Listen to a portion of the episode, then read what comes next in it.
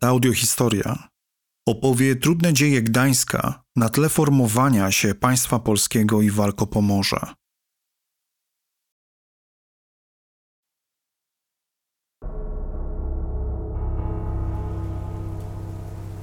Sztormy chwieją strasznie Bałtykiem. Grzmoty i pioruny zwiastują niebezpieczeństwo.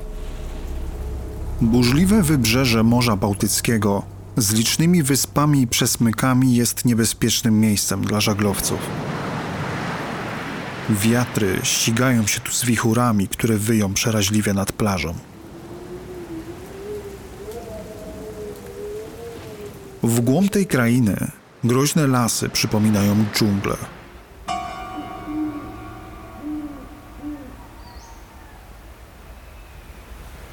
Mnóstwo olbrzymich, ostrych drzew wyrasta z ziemi w takiej ilości, że zasłaniają widok na niebo i horyzont.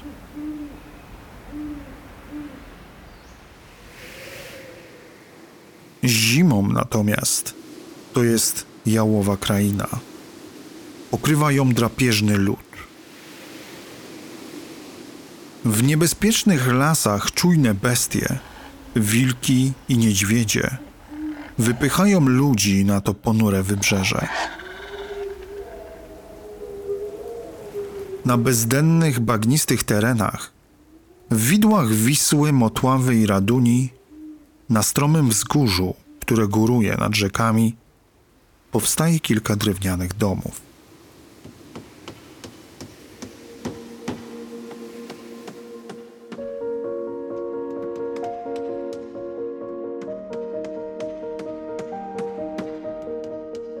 Ludzie znajdują tu bezpieczeństwo.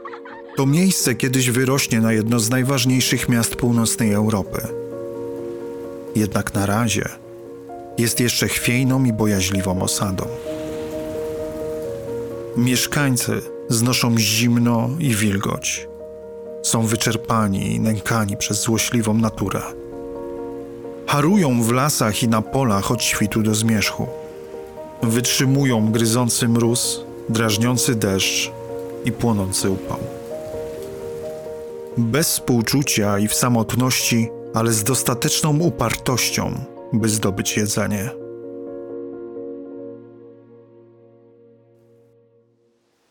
Własnymi rękami optymistycznie budują swoje domy. Najpierw małe chatki i szałasy z gałęzi, potem domy z drewna i kamienia – Ulice są pełne ludzi, a w powietrzu niosą się głosy dzieci. Spiera ich rzeka i prowadzi rybaków do otwartej zatoki. Mogą tam wodować łodzie i cieszyć się smacznymi rybami. Niosą się wieści o tej bezpiecznej osadzie. Najprawdopodobniej pada słowo Gdania, od słowiańskiego rozlewiska lub spokojnej rzeki, prawdopodobnie dzisiejszej Motławy. My znamy to miasto dziś jako Gdańsk. Wiele wieków później od tamtego czasu ktoś napisał, że było tu wcześniej Gedonum, miasto Gotów. Jednak ciężko potwierdzić te opowieści. W rzeczywistości nazwa była raczej słowiańska i związana z wodnistym krajobrazem. Wieści się niosą, a Gdańsk rośnie. Przybywają nowi – Starzy, którzy mieszkali tam przed nowymi, zapewne są przestraszeni nagłym pojawieniem się obcych na ich ziemi. Tak mijają dni, potem miesiące, potem lata i dekady. W końcu miasto przyciągnie wiele narodów, Polaków i Niemców, i przyjmie ich charakter. I stąd pytanie: czy jest Gdańsk? Czy polski, czy niemiecki? Tego dowiemy się w tej gdańskiej trylogii.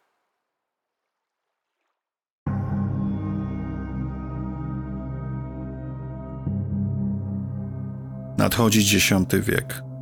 Ryzyko istnienia jest lawinowo wpisane w te czasy. Dość często udrażająca śmierć spada jak grom z jasnego nieba, a potem leżysz w brudzie, cuchniesz i umierasz. Ci, którzy mają szczęście, robią to szybko. Inni gorzko dławią się własną śmiercią. Z południa wzrasta chwiejny szlak handlowy do miasta – Z burzowej północy okolice nawiedzają Skandynawowie. Statki płyną wzdłuż drapieżnego wybrzeża i zatrzymują się w każdym porcie, który oferuje im schronienie. Gdańsk jest w cieniu dwóch innych miast. Pierwsze leży na zachód i nazywa się Wolin. Ibrahim ibn Jakub mówi, że jest to potężne miasto nad oceanem. Kolejne to Truso na wschód od Gdańska. Truso to bogate, wspaniałe miasto z najlepszym i największym portem niedaleko Wisły. Sumują tu cudne statki wszystkich handlujących narodów, przewożą bogactwa, towary i niewolników. Przypływają zbirki w Szwecji przez wyspę Gotlandia, a stąd handel płynie dalej na południe rzeką Wisłą, wzdłuż dawnego bursztynowego szlaku. Te starożytne drogi prowadzą do Morza Czarnego, dalej do Afryki Północnej i na Bliski Wschód, który w końcu zachłannie kupuje niewolników.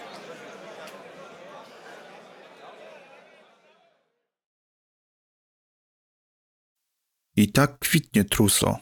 Jednak jak wszystko na tym świecie, Truso w końcu bladnie i wypełnia się ostatnimi mieszkańcami. Nie ma już tu nędzarzy, żebracy znikają z ulic. Nie ma już żałosnych starców, którzy siedzieli przy drodze. Handel w końcu umiera. Pożary, wojny i inne katastrofy powodowane ludzką zachłannością zabijają to tętniące niegdyś życiem miasto.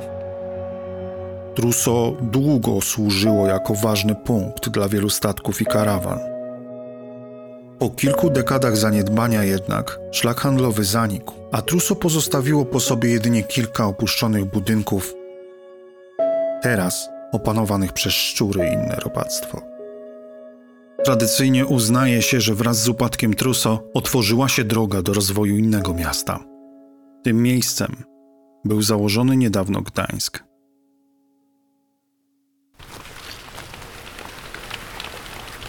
Śmierdzące ciało leży na błotnistej ziemi.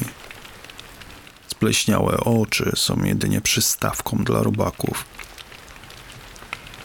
Kilka kroków dalej leżą kolejne zwłoki. To pole bitwy. Zgniłe ciała, smród krwi i gówna. Cuchnie śmiercią i zgnilizną. Tak wygląda prawdziwa wojna.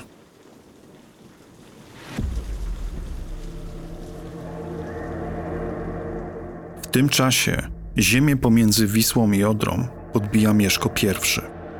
Jest tak blisko, że prawie go słychać. Okrutny zdobywca i wielki władca.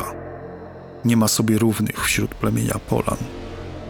Okrutny człowiek o silnym charakterze i wielkiej inteligencji, obdarzony gniewną energią, dzięki niej jest zdolny dokonać wszystkiego, czego się podejmuje. Dręczy wrogów i wydziera im ziemię. Niszczy wieletów i wolinian. Krwawo podbija pomorze.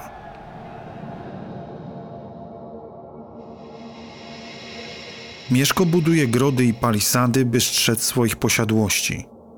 Być może w tym czasie zakłada też w Gdańsku gród.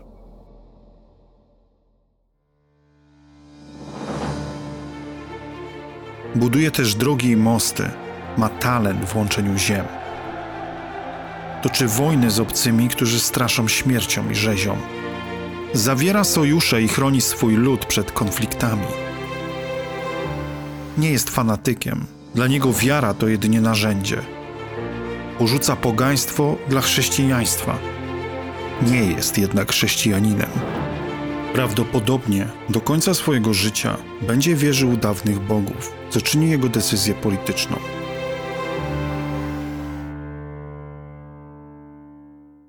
Kiedy Mieszko umiera, jego syn Bolesław przejmuje po nim władzę w Polsce i być może przejmuje też miasto Gdańsk.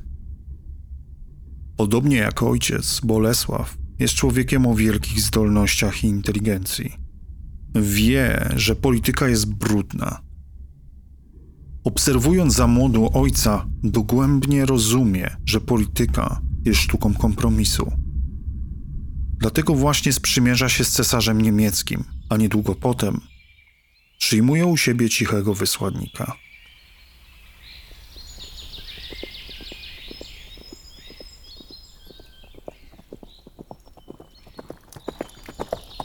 Przybywa do niego uczciwy Adalbert, nam znany jako święty Wojciech. Na podobiznach ma on długie włosy i niemal przypomina Jezusa. W rzeczywistości prawdopodobnie łysieje, a jego linia włosów się obniżyła. Wojciech zna wiele języków i jest bardzo mądrym człowiekiem. Mówią to osoby, które dobrze go znają i z nim podróżowały. Mówią to też ludzie, którzy spotkali go tylko raz lub dwa razy. Duchowny poznał łacinę i niemiecki, a w Magdeburgu nauczył się także języka lutyków. Jego zatroskane życie najpierw uczyniło go biskupem Pragi, a potem pozbawiło tego urzędu. Przeciwnicy biskupa wymordowali mu całą rodzinę. Spalili jego dom i miejscowość. Od tamtego momentu Wojciech lojalnie nawraca, głosi Słowo Boże każdej części i do wszystkich ludzi. Bogatych i biednych, wpływowych i żebraków. Odnosi wiele sukcesów, ale ponosi też wiele porażek. Ponoć chrzci Stefana I, króla Węgier i nawet staje w obronie niewolników u muzułmanów. Podróżuje, niesie Słowo Boże i odwiedza miasta znanego mu świata. W końcu Wojciech przybywa na ziemię polskie.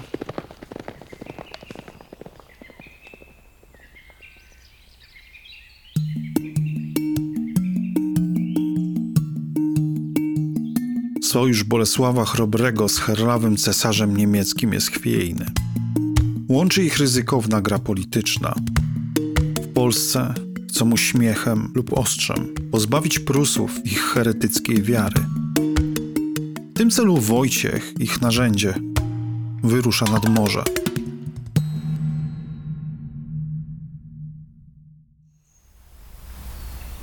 Podróżuje przez ciemne gęstwiny i bory leśne. Kiedy jednak dociera nad Bałtyk, być może zauważa, że w powietrzu unosi się słodki zapach kwiatów i drzew owocowych. Natomiast w nielicznych miasteczkach i wsiach, pośród smrodu i stęchlizny ryb, morska bryza jest słodkim błogosławieństwem. Jest już prawie kwiecień. Im bardziej zbliża się Wojciech do osad, tym częściej widzi kapliczki, słyszy modlitwy. Wielu mieszkańców wyznaje tu chrześcijaństwo, szczególnie w grodach i otoczonych drewnianą palisadą wsiach. Niektóre z tych osad są budowane na wzgórzach lub szczytach klifów z widokiem na doliny. Inne wzdłuż brzegów rzek lub na małych wysepkach na jeziorach. I tak, mijając niektóre miejsca, widzi, że brud i błoto oblepiają ściany domów, drewniane włozy, a nawet ludzi – roztopy sprawiają, że ulice są zabłocone i zasypane śmieciami. Po długiej podróży Wojciech w końcu dociera do grodu Bolesława, który w ostatnich latach wyrasta na ważny gród u ujścia Wisły.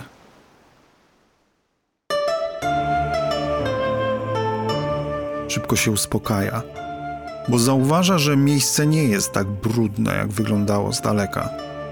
Zapewne w Gdańsku widać zarówno nowe budowle, jak i ślady zniszczeń po morze często najeżdżają poganie. Być może kupcy twierdzą, że walki były niszczycielskie, a odbudowa miasta zajęła wiele miesięcy. Gród znów kwitnie. Spacerując po ulicach, nie sposób się z nimi nie zgodzić. Dokładnie nie wiemy, jak do tego dochodzi, ale być może zdumiony Wojciech, widząc miasto, stwierdził, że zasługuje ono na wzmiankę. Usiadł, zapisał datę i dodał – Urb Gdańsk. I tak w 997 roku powstała wzmianka, którą zaledwie dwa lata później Jan Kanapariusz podtrzymał. Można ją znaleźć w pierwszym żywocie świętego Wojciecha, bo dotrwała do naszych czasów. I tak, według tradycji, narodził się oficjalnie Gdańsk. Jednak zaraz potem nadeszła też śmierć Wojciecha.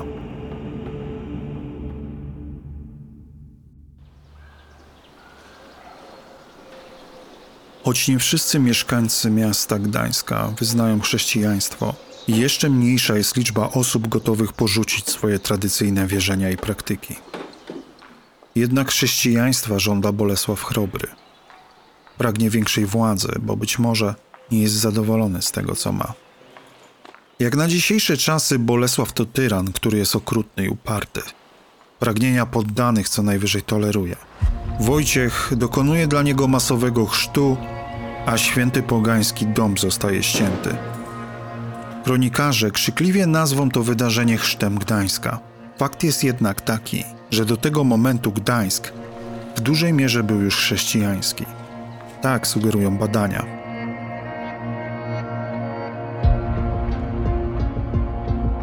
Po chrzcie, według tradycji, Wojciech z Gdańska rusza głębiej w dziką krainę. Jego podróż można sobie tylko wyobrazić. Zapewne wyglądała mniej więcej tak.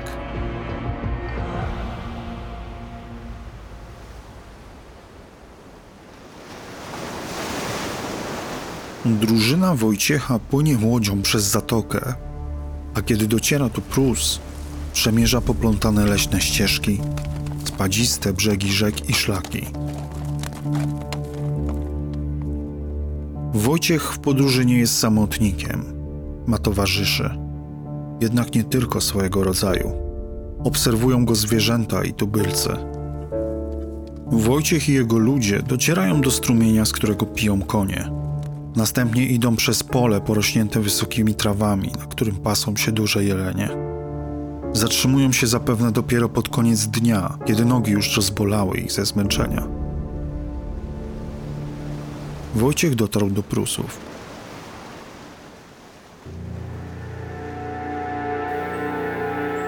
Prusowie są mu obcy, jednak przyjmują go w harmonii. Choć Wojciech zna wiele języków, to jednak popełnia błąd. Brakuje mu tego jednego języka Prusów. Mimo to z pomocą tłumacza przemawia i objaśnia zasady chrześcijaństwa. Irytuje tym Prusów. Choć chrześcijanie widzą w nim narzędzie woli Bożej, które ma ich wybawić, poganie się kłócą. Nazywają jego naukę kłamstwem i oszustwem, wypaczeniem prawdziwej wiary. Trwa to jakiś czas. A pewnego dnia we śnie zabijają Wojciecha, odcinają mu głowę i nabijają na pal na znak hańby. Jego przerażonych towarzyszy odsyłają do Polski.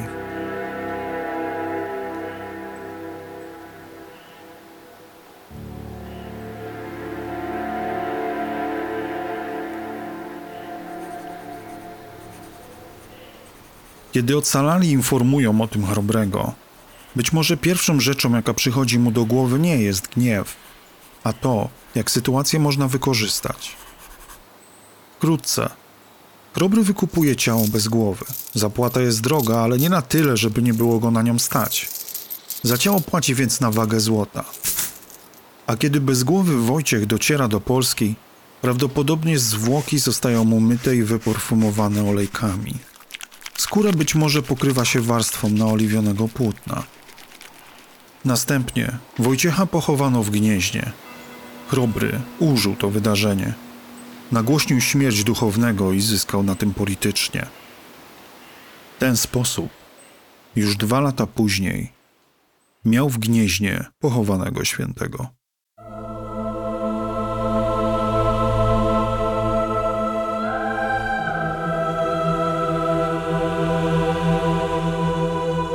W 1025 roku zegar staje. Niedawno koronowany stary król Bolesław umiera. Szybko jednak przemija apatia, a wino i kwiaty pojawiają się na stołach. Kobiety i dziewczęta znów matczą niemowlęciom. Na tron wstępuje Mieszko II, syn Bolesława.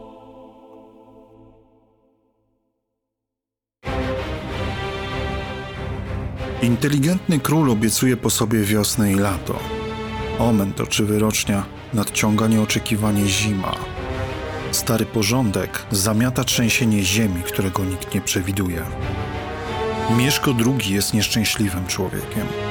Nie jest słaby, ale nie umie być skutecznym przywódcą. Wypędza braci lekkomyślnie, nastawia ich przeciw sobie. Być może marzy, by prześcignąć ojca, rozrzutnie toczy wojnę z cesarstwem niemieckim. Walczy z Rusią i szarpie się z braćmi o tron. A z każdym rokiem los odwraca się przeciwko niemu.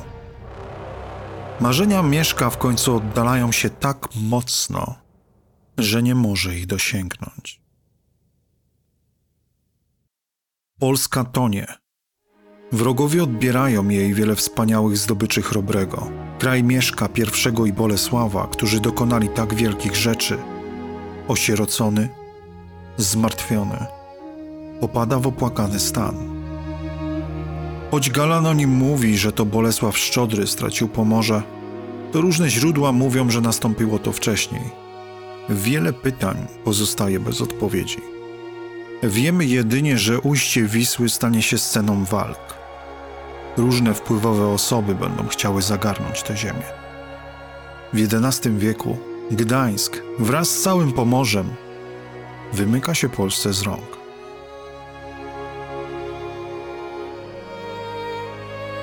Być może, gdyby w tamtym czasie zapytać mieszkańców Gdańska, kto tu panuje, byliby zakłopotani.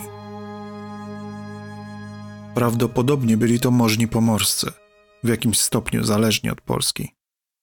Zdania są jednak podzielone.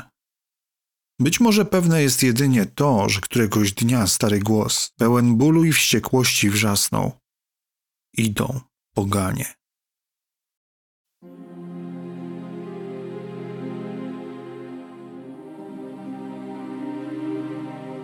Wszystkie religie obiecują lepszy świat niż obecny. A jeśli nie nadchodzi on teraz, to duchowni przysięgają, że nadejdzie w przyszłości. Jednak nie każdy wierzy w te brednie, a świat od lat jest pełen historii o tym, jak innowiercy krwawo są zmuszani do wiary w Jezusa. Ludzie, którzy głoszą miłość do bliźniego, siłą lub groźbą śmierci zmuszają świat do życia wedle ich nauki. Tymczasem wybrzeże Bałtyku jest pełne zielonych lasów, a ludzie wydają się szczęśliwi. Nie potrzebują Jezusa, czczą samą naturę i własnych bogów. Wielki duch życia we wszystkich jego przejawach napełnia ich serca radością. Przynajmniej tak można przypuszczać, bo zgodnie ze źródłami nowa wiara wzbudza w nich opór. Sami są sobie panami i tak jak każdy z nas, Sami wiedzą, co dla nich dobre. Jednorazowe skropienie wodą przez biskupa niewiele zmienia w ich życiu. Dlatego poganie pozostają w większości poganami, a próby ich nawracania, jak w przypadku Wojciecha, spalają na panewce. Mimo tego, że Kościół widzi w żebrakach obraz Chrystusa i pomaga niektórym ubogim i włóczęgom, Wśród nowych kapłanów są również ludzie chciwi i ambitni. Duchowni i panowie polscy zdzierają ludność z ostatniego grosza. Według niektórych podań przeraźliwie egzekwują Nowy Testament. Tortury, zabójstwa, cierpienie. Wieśniacy plotkują, a dzieci szlochają. Tak wygląda wprowadzanie nowej wiary. Kronikarz Kosmas z Pragi potwierdza to na swój sposób. Na pergaminach pisze, że w latach 20. i 30. kolejne bunty pogańskie podniosły się w reakcji na prześladowania. Tak krew zalewa kaplice i posadzki kościołów. Największy wybuch następuje w 1038 roku. Rebelia jest bardzo duża, większa niż zakładano. Zrywa do walki wielkie rzesze ludzi. Choć dla wielu jest to wojna między siłami dobra i zła, to w tej ostatecznej bitwie poganie zostają pokonani przez chrześcijan.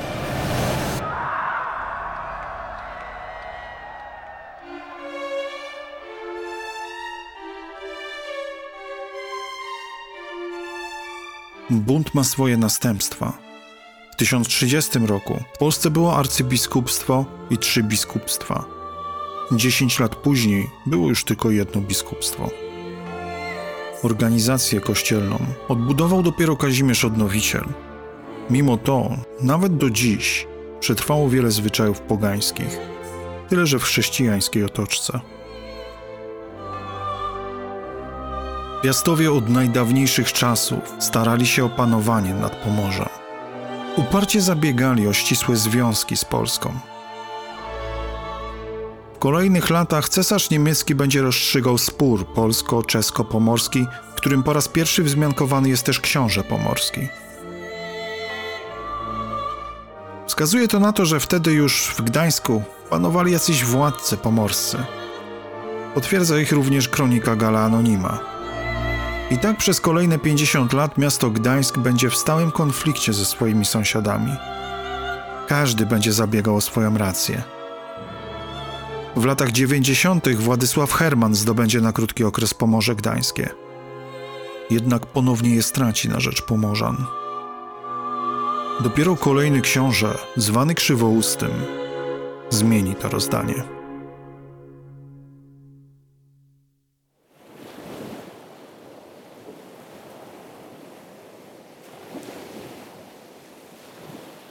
W gnijących jelitach martwego woja już zalęgło się robactwo. Leży tu ze swoją sforą od tygodni.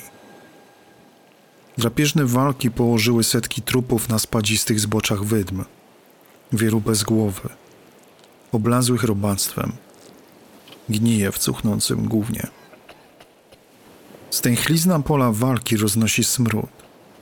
I gdy ludzie Bolesława Krzywoustego, widząc to, ponownie docierają nad brzeg morza, z ciężkim sercem prognozują, że znów czeka ich walka. Rzeczywiście, początki XII wieku to przerażające walki o wybrzeże. Kolejno w trzech posępnych kampaniach Bolesław III Krzywousty walczy z Pomorzanami. Bezimienni rycerze niosą na swych barkach trud wojny. Żegnają się z matkami, żonami i dziećmi. W walce odwaga mężczyzny jest jedynym prawdziwym sprawdzianem jego wartości.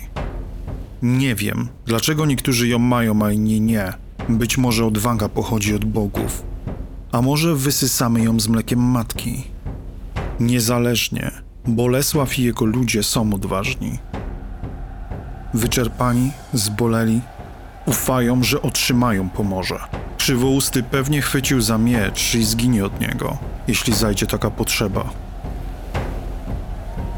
Anonim zwany Galem uroczo zachwyca się Bolesławem.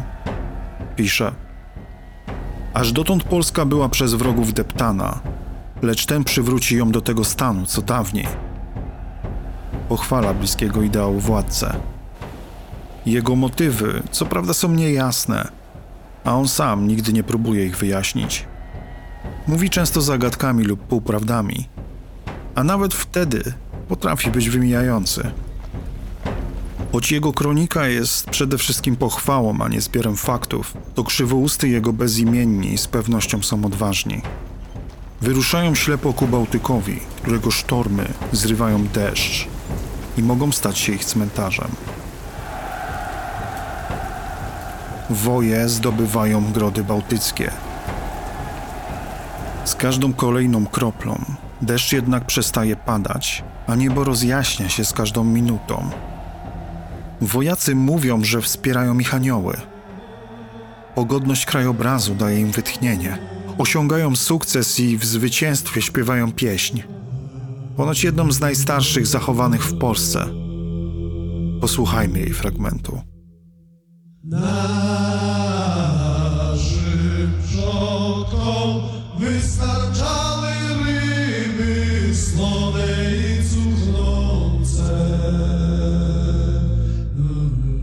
Autorem jest wybitny i niezrozumiany w swoich czasach piosenkarz Czesław Niemen.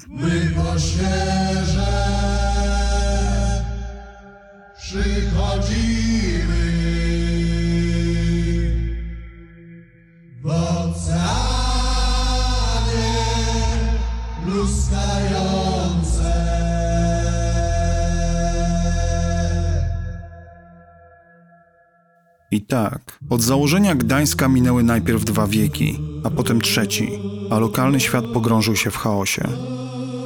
Ziemię między Wisłą i Odrą podbili władcy Polan. Gdańsk z małej osady rybackiej wyrósł na piastowski gród, który po raz pierwszy w swojej historii zyskał na znaczeniu.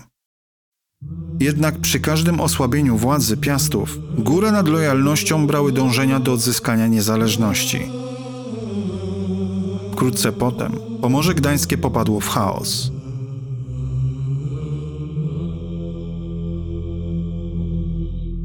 Nastąpiło 100 lat walk, dziesiątki lat grabieży, gwałtów, plądrowania, palenia, zabijania. Wszystko po to, by utrzymać to jedno miejsce w niewoli.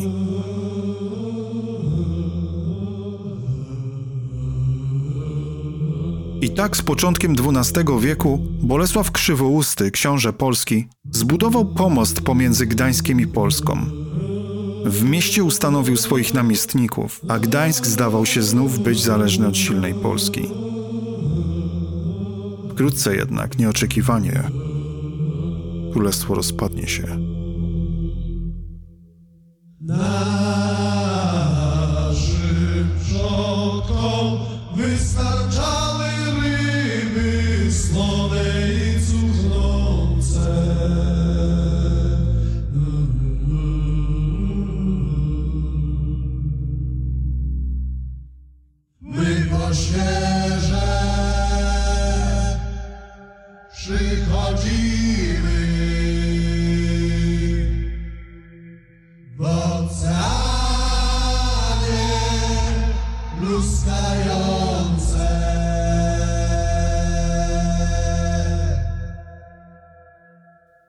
Że dotrwałeś do końca. Mam nadzieję, że za bardzo nie zanudziłem. Ten odcinek to była audiohistoria.